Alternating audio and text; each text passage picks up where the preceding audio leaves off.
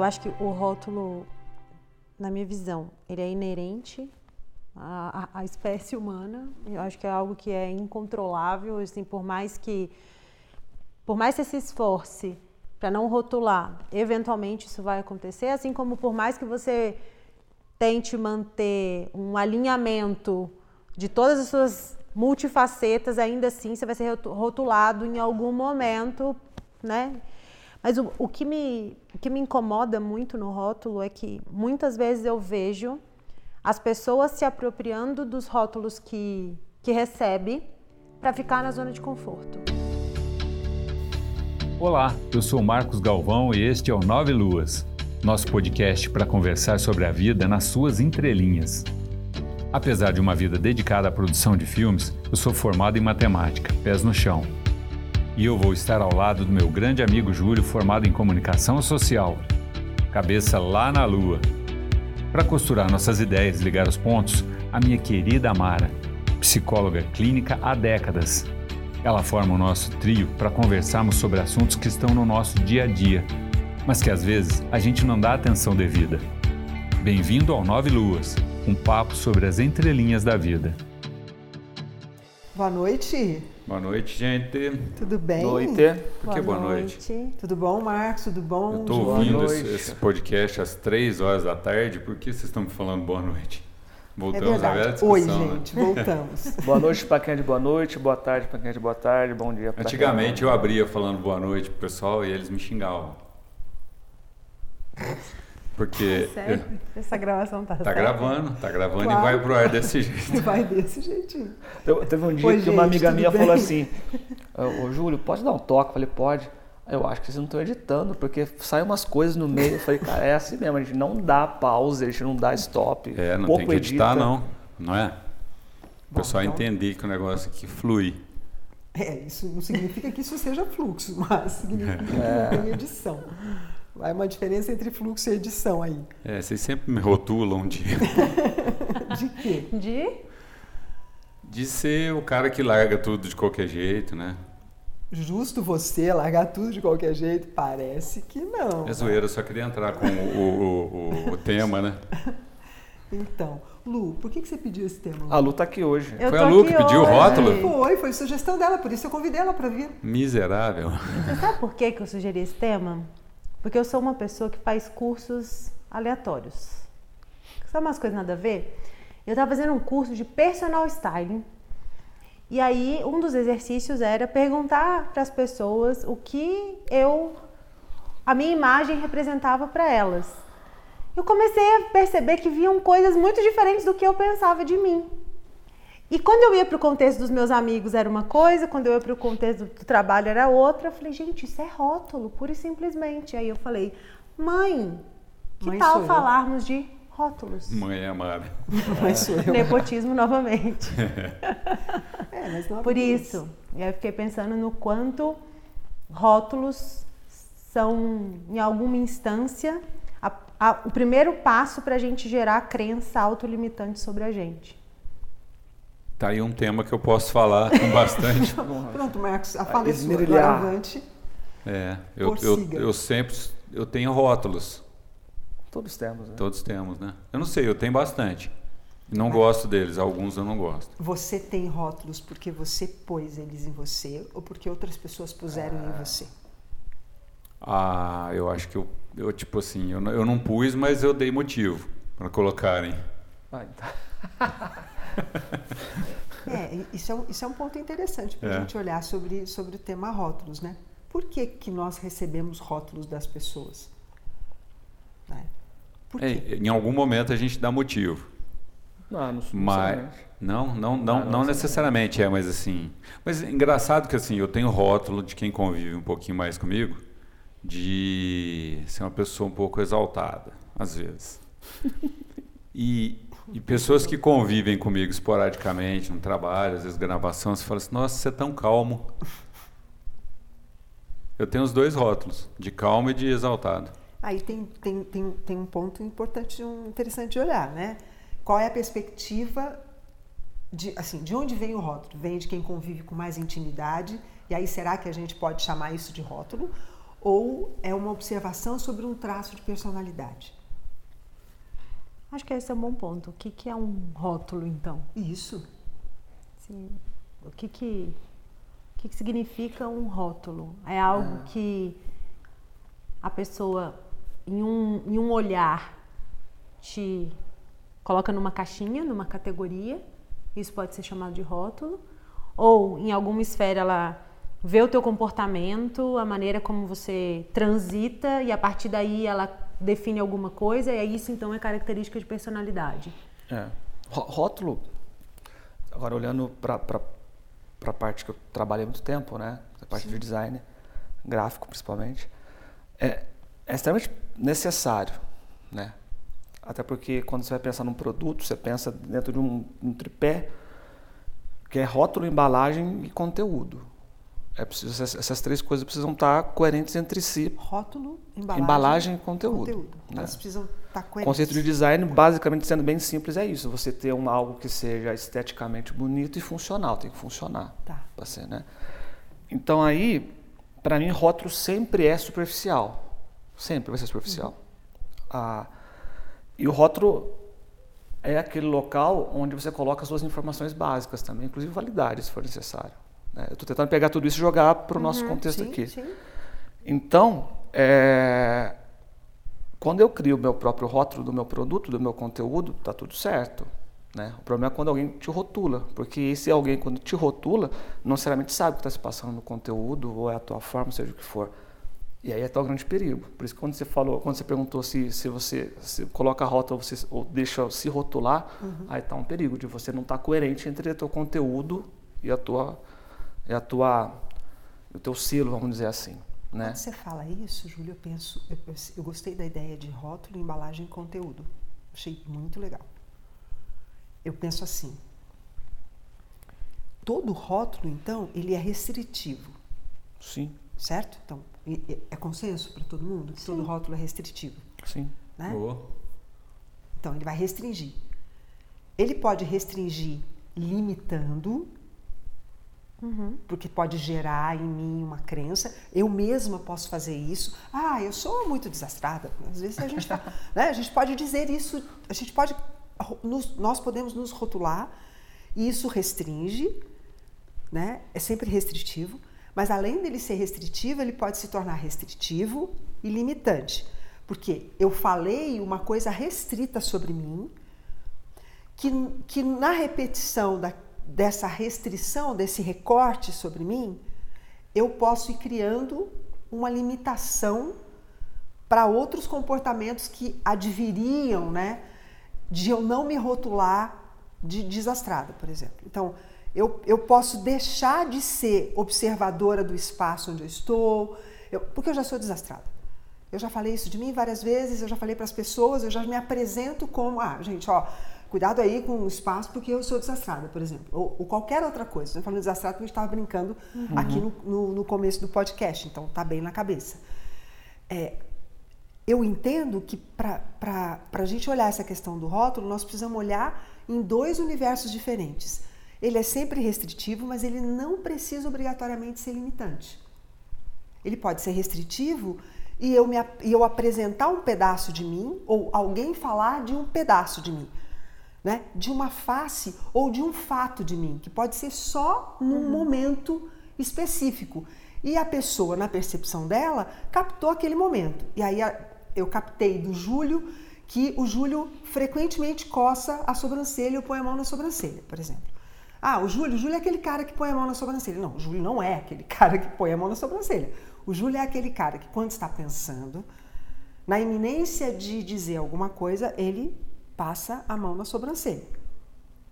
Isso é um fato sobre o Júlio, né? Mas se eu rotulo, eu restringi. E aí eu vou vender o Júlio para a Lu.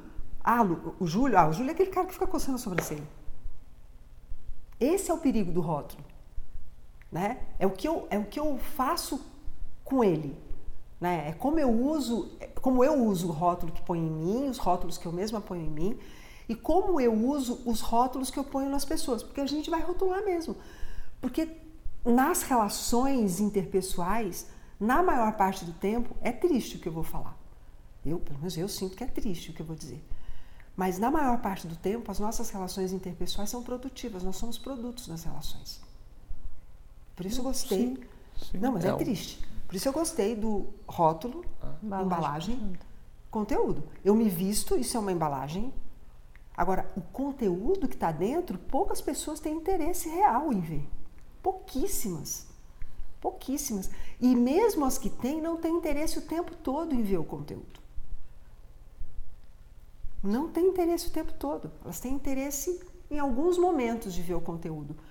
Né? E aí a gente poderia ampliar isso em que momentos e tal. E tem pontos, inclusive, que do ponto de vista do observado, do cara que tem o conteúdo, nem é interessante para ele mostrar o conteúdo.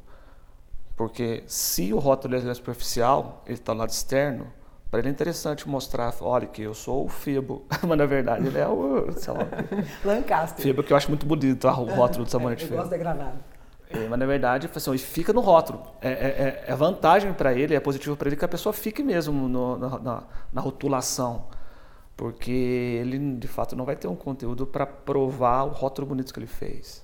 Né? Essa é uma perspectiva interessante da sociedade como a gente vive hoje. Exatamente. Então, para algumas pessoas é importante ser superficial. E aí você está numa sociedade que o cara também não tem a necessidade, não quer se aprofundar, é o mundo perfeito. Uhum. Porque aí vira essa coisa, sei lá, líquida, ou aquela coisa efêmera, ou sei lá, que não quer dar. Porque eu não quero dar tudo que eu posso, ou que eu quero mesmo, e o cara lá não quer receber. Então fica nessa aparência mesmo, nessa coisa meio fetichista, né, do objeto, da coisa. E aí isso vai tocando e vira essa lereia. Diferente do produto, né? Que você às vezes faz a embalagem, a gente geralmente tem mais rótulos, né? Não é um rótulo só que vai com... Geralmente as pessoas colocam rótulos, e são bastante rótulos, né, Lu? Bastante. Você tem vários? Não. Quê? Eu tenho vários? Tem alguns. Mas eu tenho um montão, que... eu tenho inclusive rótulos antagônicos, que nem eu falei, né? Eu também. Acho que todo mundo, eu tenho, né? Acho que sim, todo mundo tem. O meu incômodo sempre com o rótulo é que o rótulo, ele aprisiona em alguma esfera. Que eu acho que o ponto do Júlio, ele também vale ao contrário. Então, às vezes, a pessoa tem um rótulo de algo que ela definitivamente não é. Ela tem vontade de mostrar diferente, mas como o rótulo limita, muitas vezes as pessoas não acessam aquela outra pessoa que tem um conteúdo que está disponível para entregar esse conteúdo, e aí, por mil motivos, o rótulo, um deles, não acessa aquilo que poderia ser legal, assim, ou poderia ser... A sensação que eu tenho é que o rótulo, ele não te possibilita mostrar as multifacetas que nós temos como indivíduo, assim. Uhum. A sensação que eu tenho é que nós somos multifacetados e a gente é, por essência, uma bagunça interna, porque faz parte. Em cada momento a gente está de um jeito, se comporta de uma forma, em ambientes a gente se comporta diferente, mas quando você está rotulado, em qualquer ambiente que seja, você está limitado. Sem dúvida, mas ele é sempre restritivo. Ele não precisa obrigatoriamente ser limitante, mas ele é restritivo mesmo. Mas aí tem um ponto interessante que... não sei se todos sabem, mas existe um episódio perdido no Nove Luas. Você lembra do episódio perdido? Qual que foi mesmo? Mil Faces. Mil Faces, Você acredita? A gente perdeu o arquivo. E a gente dizia... Eu não lembro, eu sou caduco para essas coisas. Aí, retulei.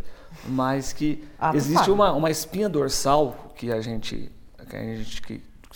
Qual que é a música mesmo? Espinha ereta... É uma questão de manter. A gente usou isso na época. Uhum. E é normal, se eu estou dentro desse pilar, que conforme a perspectiva que eu queira, eu emane uma imagem, uma face, a depender do contexto. Não tem nada de errado nisso. Uhum. Né? Sim. Quando eu vou lidar com as minhas sobrinhas, possivelmente eu crio um simulacro, sei lá, de um jeito, para que eu estou em outro. Em outro lugar, estou em outro. Mas se essa minha espinha se eu estou coerente com esse meu pilar, uhum, eu não vejo problema nenhum em eu ter vários rótulos, desde que ao acessar essa rotulagem, o conteúdo esteja dentro de um núcleo, de um pilar que não... Eu me lembro desse episódio, foi um episódio muito bacana. Não fala isso que o Galvão vai ficar sentindo. Não, mas a responsabilidade não é só dele. Não, isso acontece, né? Quem é o responsável pela parte técnica aqui, né? Não. Ai, que engraçado. Eu não ia falar, porque eu sou convidada, mas você falou. Mas... Tá no meu colo, né? Pega essa aí. Desculpa, mas é que foi. Tem um... Eu tinha apagado a minha memória, mas beleza. Tem uma série de 3 livros que chama O Herói de Mil Faces. Eu me lembro de fazer menção ao Herói de Mil Faces nesse episódio Mil Faces, né? Isso cabe bem para rótulos, foi bacana você ter ido buscar. Eu vou pegar aqui o que a Lu falou, né? Assim como eu posso ficar feliz e me acomodar com os rótulos que põem em mim, porque o rótulo é melhor do que o conteúdo. É. Né? Oh. Então, eu também posso ficar reduzido e não ter oportunidade de mostrar o meu conteúdo, porque os rótulos já foram feitos de modo que eu fiquei sem espaço para mostrar o conteúdo. O conteúdo é tão divergente do rótulo que eu fiquei sem espaço. Tão numa dimensão maior ou menor. Como a gente está sempre vivendo, né, na maneira como a gente estabelece as relações numa sociedade onde o modo de produção é de gerar produtos que se compra e se vende, nós estamos vendendo imagens e as pessoas estão produzindo de nós imagens. Para que a gente realmente se aproprie das mil faces que a gente tem, é preciso dentro ter um herói que vai dizer... Primeiro vai saber escolher o ambiente. Porque às vezes a gente está num ambiente em que o nosso conteúdo não cabe e o que eu estou fazendo ali? Sim. Por que eu tenho que permanecer num ambiente onde o meu conteúdo não tem interesse para as pessoas? Às vezes é necessário numa situação de trabalho e tal, mas isso não pode ser o lugar onde eu mais estou, porque se esse for o lugar onde eu mais estou... Esse cerne, essa coluna que é o meu conteúdo, eu corro inclusive risco de me perder dela, né? E ficar refém dos rótulos. Então, cabe um bom parzinho, rótulo vaidade, né? Na jornada do herói, a última coisa que o herói pode ter é vaidade, porque se ele tiver vaidade, ele perde a jornada, porque ele vai ficar refém do elixir, ele vai ficar refém do rótulo, né? Ele vai ficar refém do ambiente, ele perde o propósito, né? Então, numa sociedade onde as relações são produtivas, é muito fácil perder o propósito.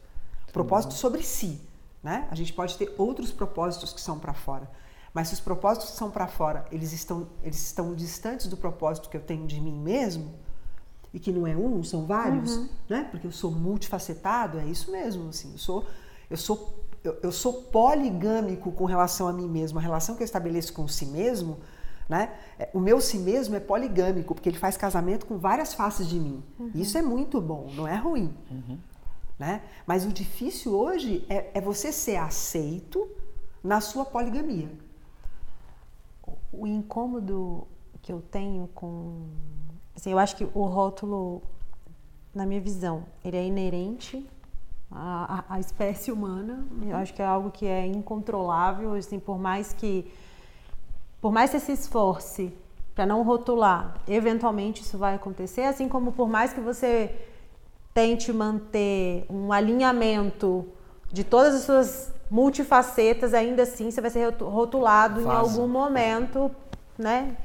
Mas o que me incomoda muito no rótulo é que muitas vezes eu vejo as pessoas se apropriando dos rótulos que recebe para ficar na zona de conforto.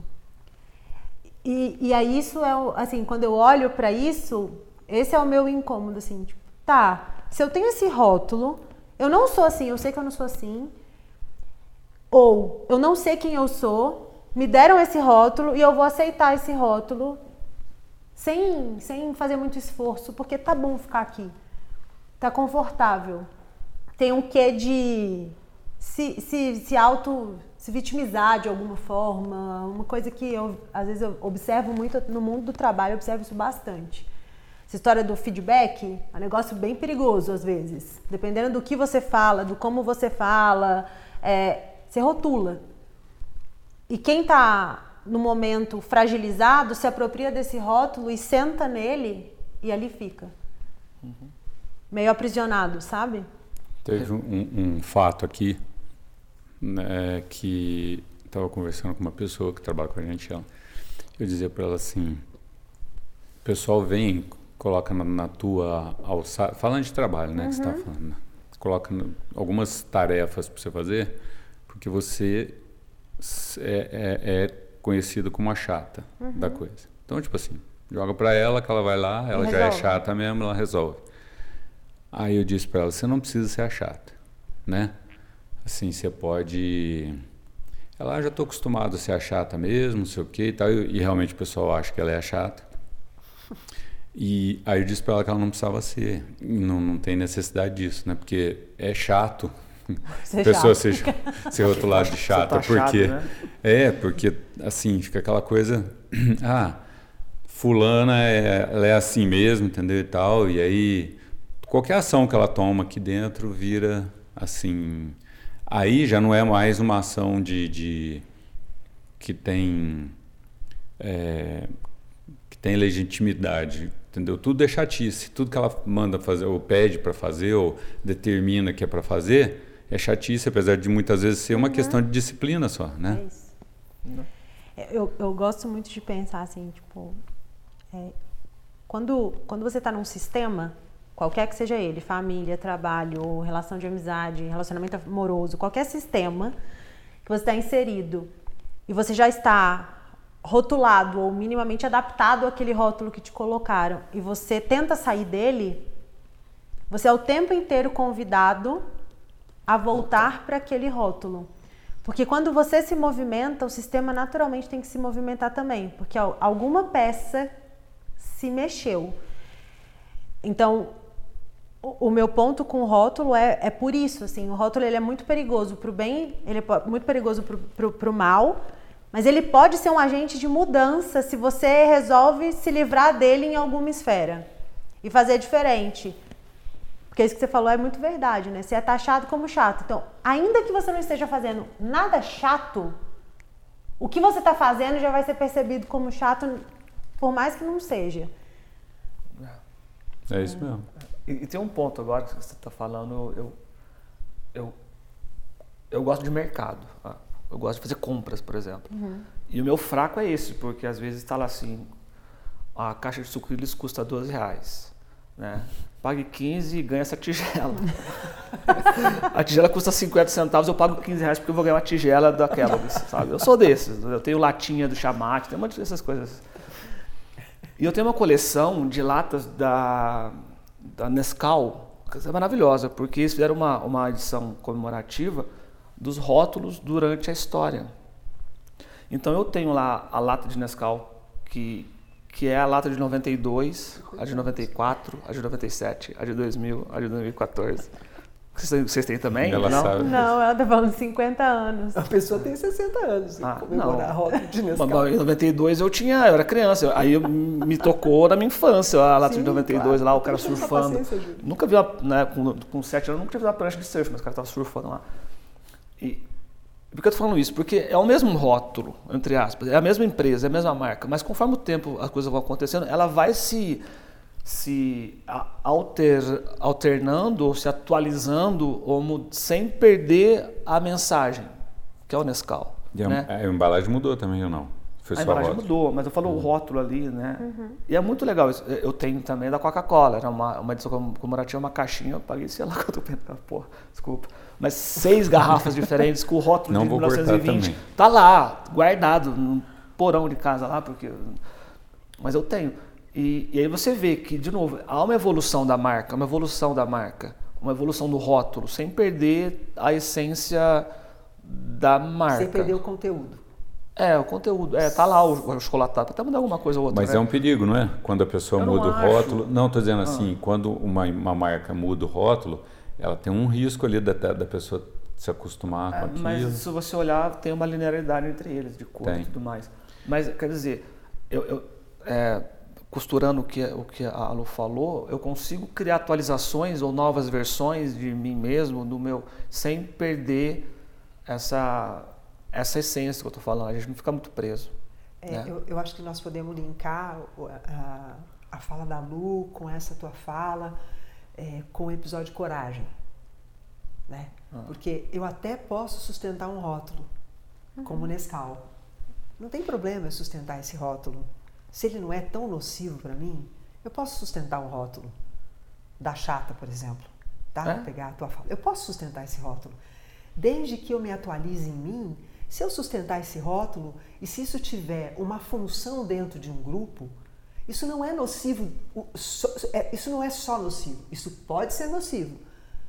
Mas é preciso ter muita coragem para sustentar um rótulo, se atualizando em seu conteúdo, mantendo a função do rótulo, porque o rótulo tem uma função. Totalmente. O rótulo do Nescau, ele tem uma função. Ele apresenta o produto. Traz informações sobre ele, tudo ali. Ele apresenta. Então, o rótulo da Chata apresenta, traz uma finalidade. Né? Então, dentro deste sistema, essa pessoa ser chata é conveniente para disciplinar, é conveniente para manter ordem financeira, é conveniente para uma porção de coisas. Então, a questão, esse é um outro ponto da questão do rótulo, que é o rótulo, ele pode ser para mim, se eu entendo que ele pode ser para mim uma função. E eu me renovo dentro de mim mesma mantendo aquele rótulo, é uma função. Aqui esse rótulo cabe e ele é necessário. E ok, eu não me perco nele, né? Porque eu sei de mim. Então, aquilo é um rótulo, eu vou manter, me renovo em mim, como a latinha de Nescau, as várias versões da Coca-Cola. Eu gosto da Maisena. Então, eu aprendi a ler dentro de ônibus, né? Morava em São Paulo, meus pais não tinham carro. Eu aprendi a ler dentro do ônibus, porque dentro do ônibus tinham propagandas, né? Nos ônibus antigos, aqueles ônibus elétricos, tinham propagandas dentro do ônibus. E a propaganda que eu fui aprendendo, o meu nome era da Maisena. Então, eu gosto da Maisena. Eu acho uma delícia ver a evolução do rótulo da Maisena. Né? Mantém o padrão do amarelo. Né? Não, muda a letra muito, a fonte mudou muito. A diagramação em si mudou bastante. Não tenho coleção como você, porque realmente eu não serviria para ser uma colecionadora. Eu não tenho assim. Não, mas eu também não tenho, não. Não? Aquilo lá é pura souvenir. É só umas coisinhas que ele tem em casa. Só Coca-Cola, Nescau. Chega na casa deles, tem um quarto. Sucrilhos, eu não sei o quê. Porque são 4 cômodos com souvenirs. Mas eu acho que é bacana a gente olhar que também isso de dentro de um sistema familiar, dentro de um sistema corporativo, dentro de um grupo de amizade, você tem alguns rótulos que podem ser sustentados para manter, inclusive, a dinâmica produtiva, porque o rótulo está sempre relacionado com produção, a dinâmica produtiva do grupo, do sistema, desde que você não se perca nele. O problema do rótulo, e aí voltando na Lu, que eu achei muito legal o que ela falou, é quando o rótulo ele fica tão pregado na gente, que a gente se acostuma, entra na zona de conforto e deixa de realizar sonhos, porque aquele rótulo, ele limita o teu sonho. Né? E não é verdade sobre você, mas você fica ali, porque de alguma forma você não tem os sonhos realizados ou alguns dos teus sonhos realizados, mas você tem uma comida de todo dia, né? Porque sonho é banquete, mas você tem a comida de todo dia. Porque para realizar sonhos você vai ter que renunciar a uma opção de coisas, inclusive a comida de todo dia. Ontem a gente estava conversando, eu e você, né? E eu falei, e nesse assunto eu sou especialista. Aí eu falei. E aí você falou, você é especialista ou você tem uma crença limitante sobre esse assunto e você acha que por isso você é especialista nele? Olha só, Gamão. Conversinha que rola em casa. Uma conversa ali. Era uma conversa pelo WhatsApp, hein? Pior ainda. Na fim da noite ela não me respondeu, tá falando isso agora. Ela não respondeu nada. Eu falei. Sabe por quê? Isso. Porque eu conectei com o tema de hoje. Eu fiquei pensando dentro de mim, durante a noite, qual era o rótulo que eu tinha estabelecido pra mim. Eu sei, que eu fiz de propósito. que justificasse eu ter essa crença limitante. Mas para mim, esse de novo Júlio não se mete. Deixa elas resolverem. Não se mete, é porque a gente vai resolver um problema familiar aqui e nesse momento. A gente tocando memes. Segue o jogo, vai lá. Problema nada, eu fui instigar exatamente para ela pensar sobre isso, porque ela reitera isso que ela falou que ela é especialista, ela reitera. E eu reitero o oposto disso, dizendo que eu sou uma pessoa muito observadora. E aí eu falei para ela, será que é você que é especialista em perceber quando há caminhos ou não há caminhos para uma determinada coisa? E aí o fato de você ter a mente muito forte não deixa que a minha observação tenha entrada suficiente para que você perceba diferente. Foi isso. Não entendi nada. Porque é um perigo. Porque a mente dela é muito forte. Não, eu entendi. Eu digo assim, é que tem coisas no contexto que a gente não está sabendo, né? Não, é que é isso. Mas o ponto aqui é porque eu linkei. Porque provavelmente, em algum lugar, eu me rotulei de alguma coisa a ponto de estabelecer uma crença tão forte de que eu era especialista em algo que pode ser que eu não seja, que é só uma crença limitante por eu ter a mente forte. E aí ela queria aquilo é validado, pra validar. Entende? E assim, o problema do rótulo é que ele vai sempre ser validado. Isso. Ele sempre vai ser validado. Então é muito perigoso a gente... Validado, desculpa, por quem? Por nós. Rótulos que nós colocamos em nós. Por nós mesmos. Sempre ser validados por nós. E sempre ser validado significa eu sempre vou criar circunstâncias para validar em que o rótulo seja fato, deixe de ser rótulo, que é só a apresentação de um conteúdo, só uma apresentação, não fala nada do conteúdo, ele só apresenta, o rótulo não fala do conteúdo. Você quer que o rótulo seja o fim. Isso. Sendo que o rótulo não deve ser fim por si mesmo. Pelo contrário, ele é apenas uma porta de entrada, um portal. Isso. Os rótulos que nós colocamos em nós mesmos, eles são muito perigosos, porque eles são ciladas de se tornar fim, ao invés de ser só uma apresentação. Algumas vezes eu acerto nisso. Aí ficou mais honesto.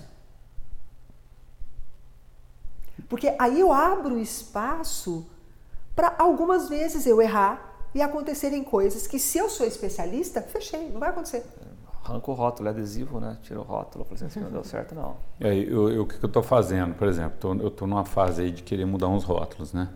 Mas eu sei que se eu arrancar o rótulo e colocar o outro logo, pode ser que o pessoal estranhe e vem e coloca, não, esse não é você não, coloca o rótulo de novo. Ou que você nem acredite. Então eu tô mudando as letrinhas miúdas primeiro, tô fazendo umas mudanças assim, mantendo o familiar, onde olha, tá colorido, tá, a marquinha é igual, mas as letrinhas... Tá mudado. Eu tô fazendo isso devagarzinho porque... As letras miúdas do contrato você tá mudando. É um perigo. As maneiras, a maneira como eu tô achando para... Até tem um experimento lá, não é experimento, é uma coisa que aconteceu no Spotify, eles lançaram lá uma playlist, né, tal, que o pessoal todo dia lá, vai lá uma vez por semana, não sei, enfim. O pessoal vai lá e ouve lançamentos da semana, alguma coisa nesse sentido, eu não lembro como é que era o nome da lista, mas enfim. Aí não estava dando ibope o troço, não estava rolando, então tipo assim, ninguém ouvia. Só porque era só música nova mesmo, né? Aí eles começaram a colocar no meio, por engano, o cara colocou no meio algumas músicas antigas. E aí a lista começou a virar, entendeu? Por quê? Porque tipo assim, a galera ia lá, achava alguma coisa familiar e ficava, e aí engolia o resto, né? Então tipo assim, eu tô nessa. Engoliu, tô nessa pegada. Engoliu ou tipo assim, experimentava pelo menos, né? Tem nesse sentido. Né? Se tirar tudo de uma vez, porque essa era a conclusão que chegaram, né? Se você tira tudo que é familiar de uma vez só, a pessoa recusa. A propensão é de negar, né? Então ela precisa que tenha alguma coisa familiar no meio, aí ela vai... começando a incorporar o resto. Na subidinha aqui da rua, quase para virar aqui para a rua da RGB, nós vínhamos falando sobre comportamento de criança, né? E mãe e vó, imagina, né? Conversando. E falando de plateia, né? Assim, Malu diante de plateia, né? Mas qualquer criança, quando tem uma plateia, muda o comportamento. Uma coisa é você estar com uma pessoa ou duas que são mais familiares. Outra coisa é você ter uma plateia inteira para você, e aí normalmente o comportamento altera, né? E aí eu fico, como eu tenho de esses dias todos pensando sobre as coisas do rótulo, nós rotulamos, é tão habitual colocar rótulo, é tão confortável rotular, né? Porque dá o conforto de você acreditar que conhece, que realmente você aprendeu do outro uma porção enorme que te dá a autoridade de colocar um rótulo, né? E isso a gente faz com as crianças desde pequenininho. Uhum. E imagina, você ouvindo desde pequenininha que você é linda, você vai acreditar que você é linda. E mesmo que você não seja, as pessoas vão acreditar que você é. E eu estou usando essa ideia de você é linda, mas você pode usar qualquer outra. Porque, de um modo geral, nós ouvimos, desde que nós somos pequenininhos, várias coisas. Coisas que são boas e coisas que não são boas, né? E que vão construindo para nós falsos pilares, né? Falsos pilares. E para as pessoas que vão colocando em nós, desde pequenininhos, esses rótulos, constrói uma autoridade que muitas vezes nós somos adultos e é preciso que essa pessoa que teve uma autoridade enorme diga para mim, não, você não é isso não, eu me enganei sobre você. Ou eu era imatura ou tão imaturo que eu avaliei mal. Isso é contextual, isso não é você, isso é contextual. Mas quem é que encontra tamanha generosidade nas figuras paternas para que eles possam dizer para nós que eles se equivocaram? Ou que falaram por projeção, falaram por intolerância, falaram por várias razões que qualquer um de nós pode ter, né? E aí, não é nem encontrar o pai que faz isso. Encontrar o pai, ele teria generosidade se ele descobrisse isso, né? Exato.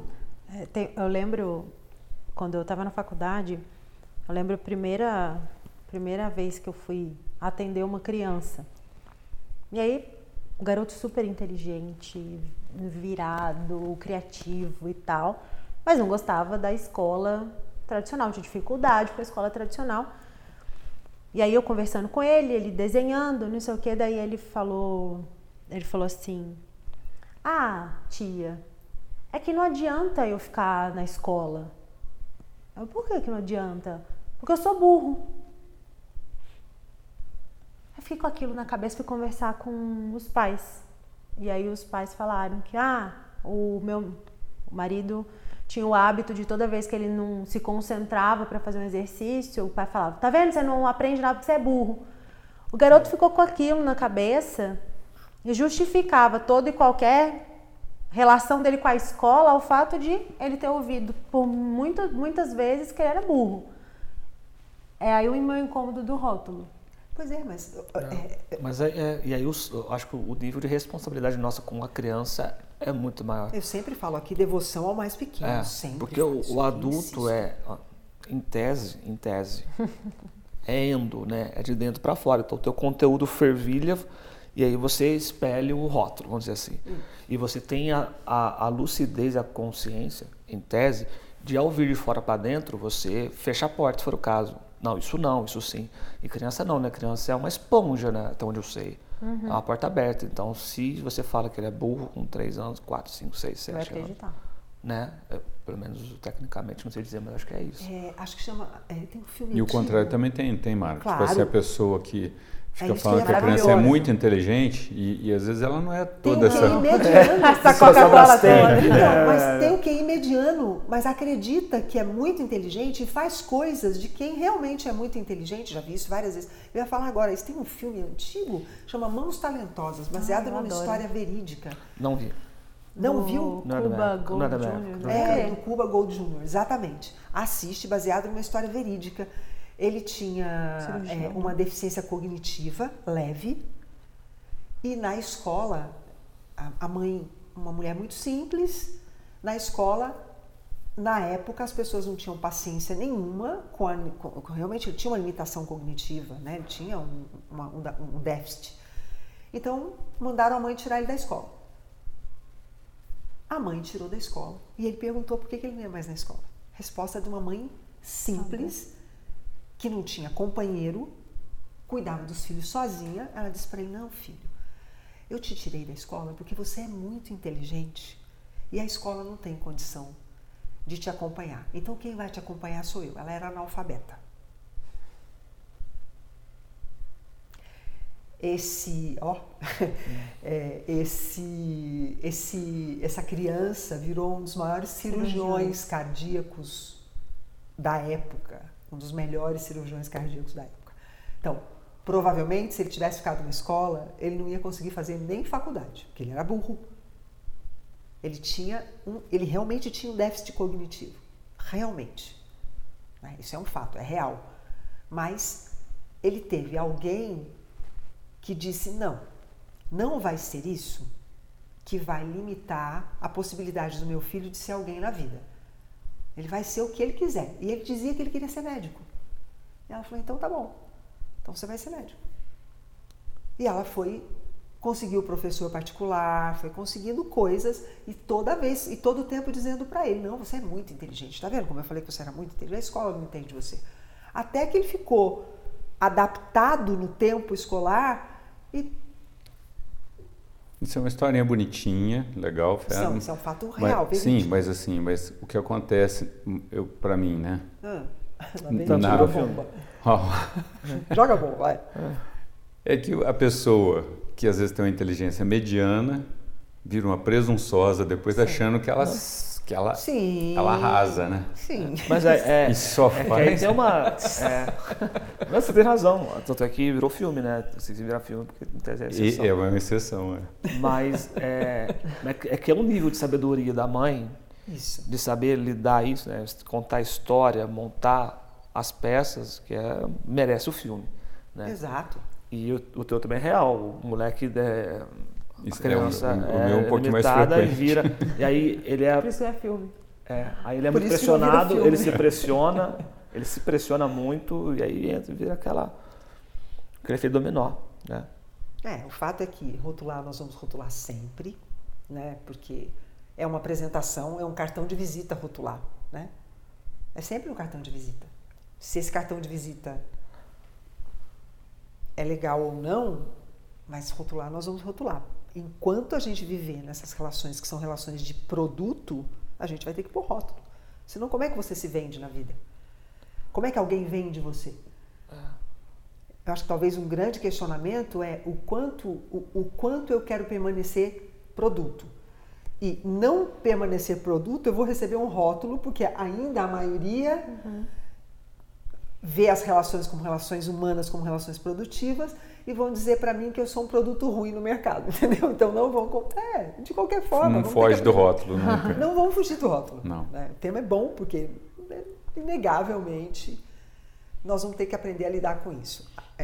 Questionar os rótulos que nós colocamos em nós, questionar os rótulos que as pessoas colocam em nós, saber observar que ambientes eu quero permanecer, sabendo que, permanecendo em determinados ambientes, eu vou receber rótulos. O quão conveniente é permanecer em determinados ambientes, o quão arriscado é, porque às vezes é muito arriscado você permanecer, mesmo sendo bom, é muito arriscado você permanecer em determinados ambientes, porque sempre vão vir rótulos. E como o rótulo pode virar crença, voltamos nós no tema consciência. Haja consciência. Viver não é para amador, gente, é para iniciados, em alto grau, não para amador. É uma coisa assim muito difícil de acontecer, tipo assim, a gente pedir muito, vamos dizer assim, para os pais, né? A partir de agora, começarem a educar as crianças sem rótulo, sem rotular. É impossível isso. Não tem jeito? Não. Você acha que você consegue? Você consegue na tua relação com o Caetano, com as crianças e tal, não rotulá-los? Eu não, mas eu posso tentar a partir de agora. Ah! Não, pegamos você na virada da curva, o nome disso, no tabuleiro de xadrez é xeque-mate. Nos ensina. Chama assim. Não, mas eu posso tentar, por exemplo. Claro, mas... Assim, aí vira o Kaspar Hauser, lembra do Kaspar Hauser? Oi? Kaspar Hauser, que chama aquele cara. Kaspar Hauser, o enigma de Kaspar Hauser. É. Foi criado com um lobo, era um bicho. É isso mesmo, é que deu origem ao filme do Disney Mogli, O Menino, Lobo. Exatamente. Foi baseado na história verídica do enigma de Kaspar Hauser, né? Que é um garoto que foi criado por uma comunidade de lobos, né? E ele se comportava como um lobo. A historinha do Mogli. Né? Quando ele foi inserido na sociedade. Águia, galinha também. Tem Leonardo a metáfora Boff, da águia e a galinha do Leonardo Boff. Se você é uma águia e é criado como uma galinha, você vai ficar ciscando e quando colocam você no alto do penhasco e te empurram, você vai dizer, não, eu vou morrer, você não consegue nem ver que você tem asa. Né? Ele tem um piti, é capaz de se esborrachar no chão. Imagina o contrário, por exemplo, um jacu sendo criado como uma águia. Ia ser muito bom de ver. Pronto, lá vem, é bomba, eu falo. Mas ele reclama dos rótulos que põe nele, é bomba, gente. Eu vi hoje um jacu tentando voar de uma árvore para outra aqui. Ai, sério. Aqui é bonitinho. Ficou com isso na memória. Aqui tem? Eu fico pensando o quanto às vezes a gente precisa dos rótulos. Claro. É. Eu acho que eu vou forçar a barra na minha analogia aqui, mas eu acho muito legal esses caras que pegam a Kombi deles, transformam em motorhome e vai cortar a cordilheira, sei lá. Ele vai botando, aí, conforme ele passa, ele pega um adesivo e pá, ele prega no carro. Uhum. Eu acho sensacional isso, não me falta... Claro. Hã? Não, claro que você vai achar. Eu gosto, acho muito legal. Tem aquele Fusca, aquela Kombi, aquele carro rebuscado de adesivo. Que esse ser um rótulo de uma passagem dele para um momento que ele decidiu mostrar durante a vida da Kombi, do carro e dele, que ele passou nesse lugar. E ficou essa marca fixa ali, o momento dele, né? Eu acho super legal essa ideia de que eu tive rótulos durante um momento, ele contou um momento da minha vida e hoje eu estou em outra fase que é simbolizada de outra maneira, né? Por isso que eu concordo e plenamente com a rotulagem, com os perigos dela, mas eu acho que ela também é um aliado muito grande para a gente, né? E, tipo, eu sou lá a Kombi 86 e conforme eu vou andando eu vou tendo esses rótulos que mudam conforme a estação, conforme o local que eu tive, conforme as interações que eu tive, mas ela vai lá e marca um momento meu, e marca um momento meu, e marca um momento meu. Como metáfora, essa imagem que você traz, ela é muito legal, né? De você pegar um carro, transformar um carro que não tenha uma finalidade, transformá-lo para uma outra finalidade, e ir selando ele para mostrar, olha, ele era uma coisa, virou outra, né? E sendo outra, ele passou por paisagens, viu coisas, fez coisas que no seu modelo original não teria feito. Ela limpou. E aí a gente pode pensar isso de cada um de nós. Se cada um de nós olha para a sua biografia, porque aqui sentado, nós quatro, como nós nos conhecemos relativamente bem, né, sabendo das nossas biografias, nós sabemos que nós somos uma Kombi que virou motorhome e que está cheio de adesivo. É que tá, tem uns que não, né? Que é o pior de tudo. Então, mas no nosso, falando no nosso caso aqui, no nosso caso aqui, né? Vamos olhar a origem de cada um de nós, os rótulos que foram colocados em nós quando criança, as limitações que nós estamos sofrendo por várias razões, e olha onde nós estamos. Nossa história é uma história de uma Kombi que virou um motorhome e que foi para a Cordilheira dos Andes. Talvez alguns de nós já tenham chegado no Himalaia. Né? Fomos condicionados com rótulos limitantes, temos lá a roda presa em algum lugar, né? O Capitão Gancho está segurando a gente em alguns pontos. Está segurando, sim, mas a gente já conseguiu fazer viagens para a Terra do Nunca incríveis, né? Então, acho que tem um ponto do rótulo que é esse de você transformar a Kombi em motorhome. Escolhe teus rótulos também, né? Já que a gente vai viver sendo rotulado, e nós vamos rotular mesmo, uns aos outros, vamos ter a consciência de buscar rótulos para nós que podem virar crenças que, ao invés de limitantes, são crenças que nos impulsionam. Porque eu quero colocar mais um. Exato, eu quero pôr mais um adesivo, eu quero pôr mais um adesivo, eu quero pôr mais um adesivo. Às vezes ele está assim marcado por o rótulo, né? Tatuagens e como é que chama aquilo? Tem gente que se tatua. Cicatrizes, né? Também. Mas tem gente que se tatua. Eu não tenho tatuagem, mas eu acho muito legal quem vai marcando momentos históricos. Eu não sei se eu posso fazer o que eu vou fazer, e se não puder, você corta. Ou não. Não, é porque eu não sei como é que funciona isso, né? Mediaticamente falando, o que eu vou fazer agora. Mas, você vai fazer merchan de alguma coisa, que nem o Júlio já fez do Nescau? Vou. E da Coca-Cola, então não. Da Coca-Cola. Mas ele já fez. Pode. Aliás, se você está com sede nesse momento, coitado, a Coca-Cola está em promoção. Eu ontem vi um documentário lindo na Globoplay, chama Fernanda e Natália Entre Amigas. É uma conversa entre a Fernanda Montenegro e a Natália Tinger, ambas com 93 anos de idade, uma conversa absurdamente linda. Num determinado ponto do documentário, a Fernanda Montenegro diz uma coisa linda, que cabe talvez para fazer uma costura. O que você vai fazer é um spoiler. Chama spoiler, né? Então é isso que eu vou fazer. Mas isso é... Não é o fim do... Não. Tá bom, não é o fim, tá bom, já é alguma coisa. Não é a coisa mais importante do documentário também. Talvez para mim tenha sido a coisa mais importante, dentre tantas outras. Mas ela diz assim, nós somos construídos por memórias. E depois de uma certa idade na vida, nós temos que ter a inteligência de selecionar as memórias que ficam. E se nós formos bem inteligentes, nós vamos selecionar as memórias boas. E elas vão ficar como marcas no nosso corpo. E é isso que vai nos dar força para talvez não ter biologicamente força aos 93 anos. Mas as memórias que ficam dentro da cabeça, elas mantêm a nossa vontade de construir novas coisas. Então, eu penso que talvez valha, né? Memória é rótulo, né? Então eu posso escolher como é que eu vou ferrar o meu gado. Bacana. Que tipo de gado eu vou ser. Não foi um spoiler, foi um trailer, digamos assim. Não pode assistir, que vai ser legal. Não, é um documentário lindo, assim, para as pessoas que têm mais de 50 anos. E que assinam a Globoplay. E que assinam. Não, tá bom, gente. É engraçado, né?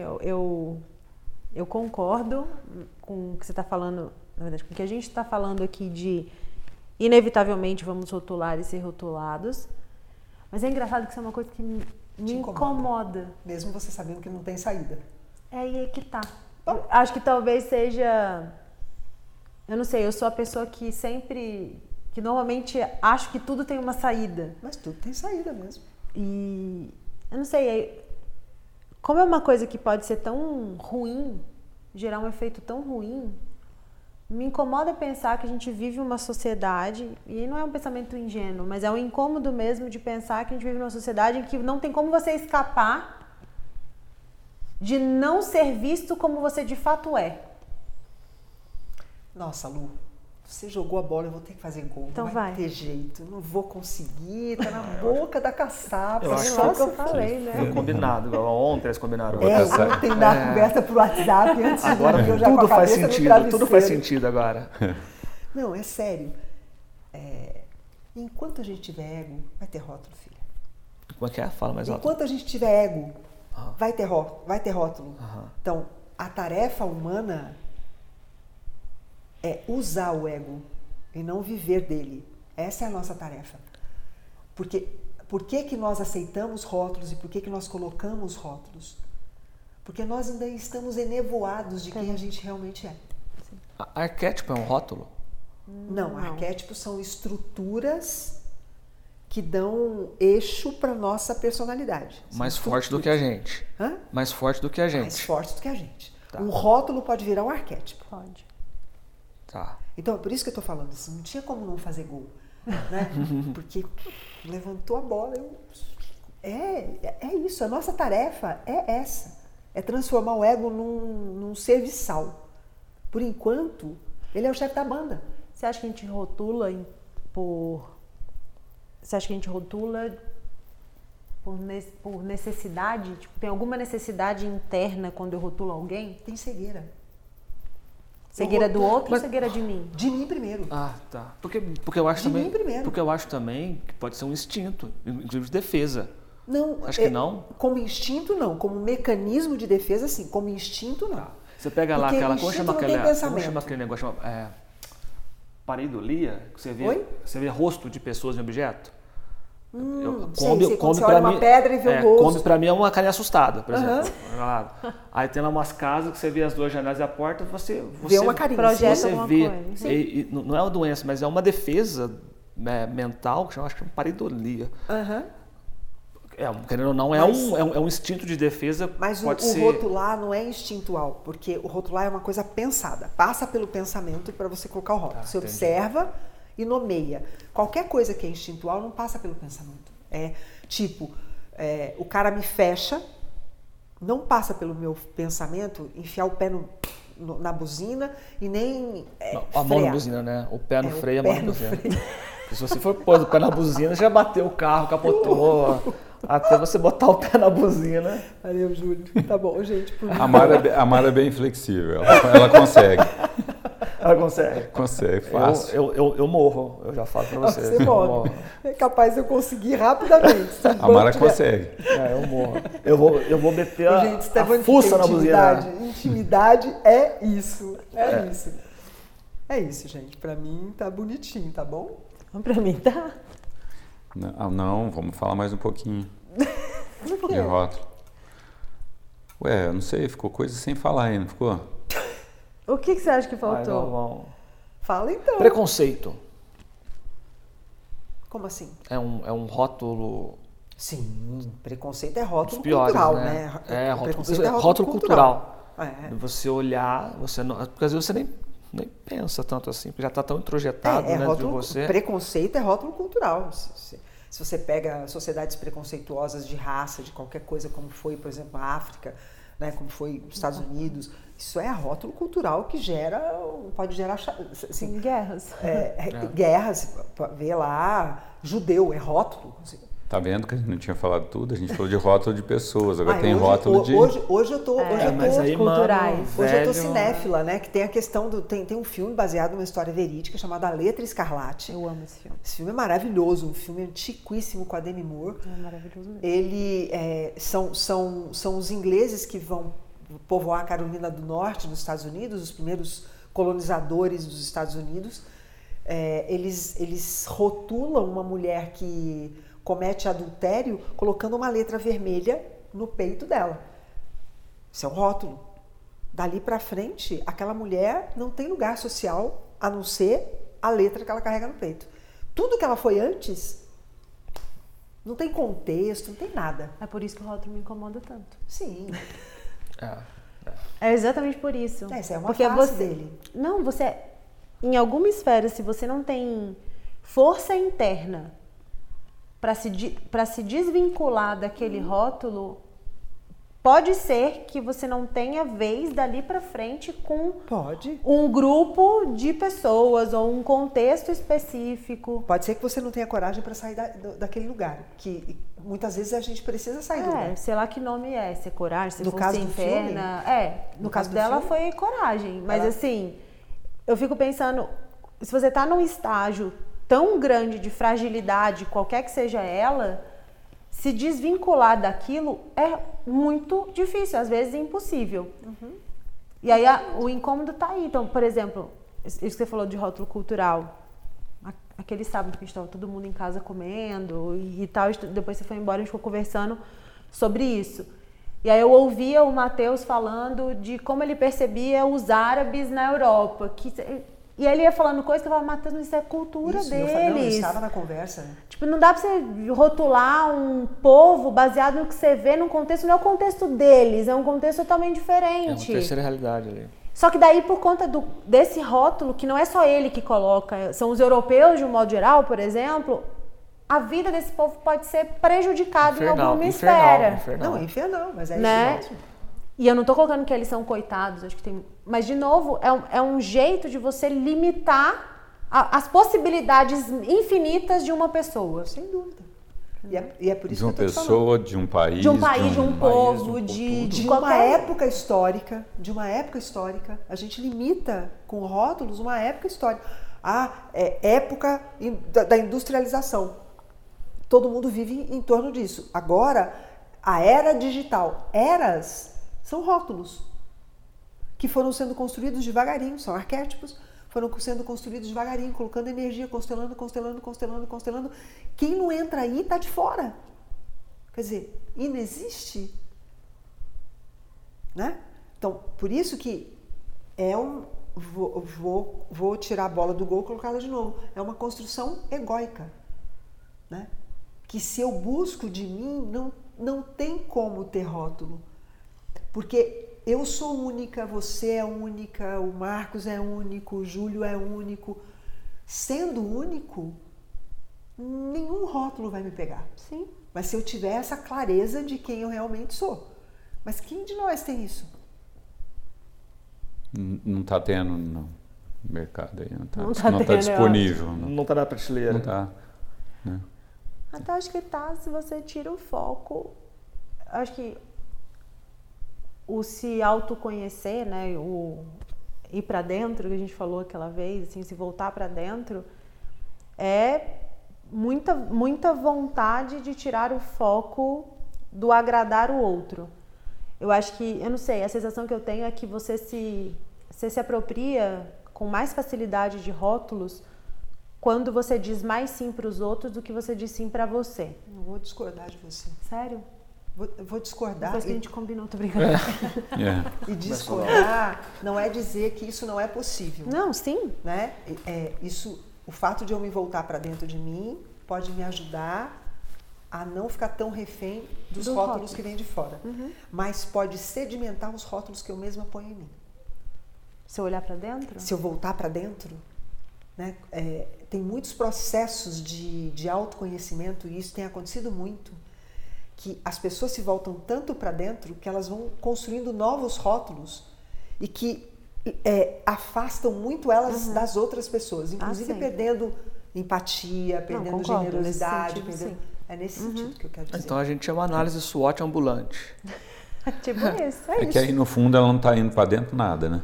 Essa pessoa que você está citando aí no fundo ela está só... Mas tem muitos processos hoje profundos de autoconhecimento, profundos mesmo, que levam as pessoas muito para dentro, que o processo de ir para dentro, ele vai bem, mas quando chega lá dentro, constrói uma fantasia. Mas acho que é isso que o Galvão está dizendo. Então, tipo, você vai, quando você chega lá, você se perde. E aí não chegou nada, na verdade é o ego fantasiando que chegou. É isso. Mas numa sociedade produtiva, a maior parte dos grandes processos feitos e tal, te levam para um risco enorme de você se diferenciar tanto que você perde a inclusão. A gente vê isso nessa geração mais nova. Né? Se diferencia tanto que perde a inclusão. Tudo vira minoria. É perigoso. Até porque a gente é social, né? Não dá pra... Exato. Nós somos primeiro sociais, para depois ser individual. Porque eu preciso de dois para eu existir. Eu sou primeiro social. E nós estamos vivendo uma sociedade que está invertendo completamente esse parâmetro. Nós somos iminentemente sociais e comunitários primeiro. O ser humano não é nada sem o outro. Nem existiria. Eu não estaria aqui se não tivesse meu pai e minha mãe. Esse jogo não foi criado para jogar sozinho. É isso aí, simples assim. Então, autoconhecimento não é para me diferenciar. É para me habilitar a conviver melhor. É isso. As interações. É isso. Ficamos agora com o que satisfeito, Galvão? Se tem alguma coisa que não entrou agora, fica para a parte 2. Bônus track. Gente, um beijo. Alô, obrigado pelo tema. Obrigado por vir. Sempre. Voltarei. Tchau, gente. Um abraço. Sugira mais temas e venha mais vezes. Sim, senhor. Beijo para todo mundo. Tchau, pessoal.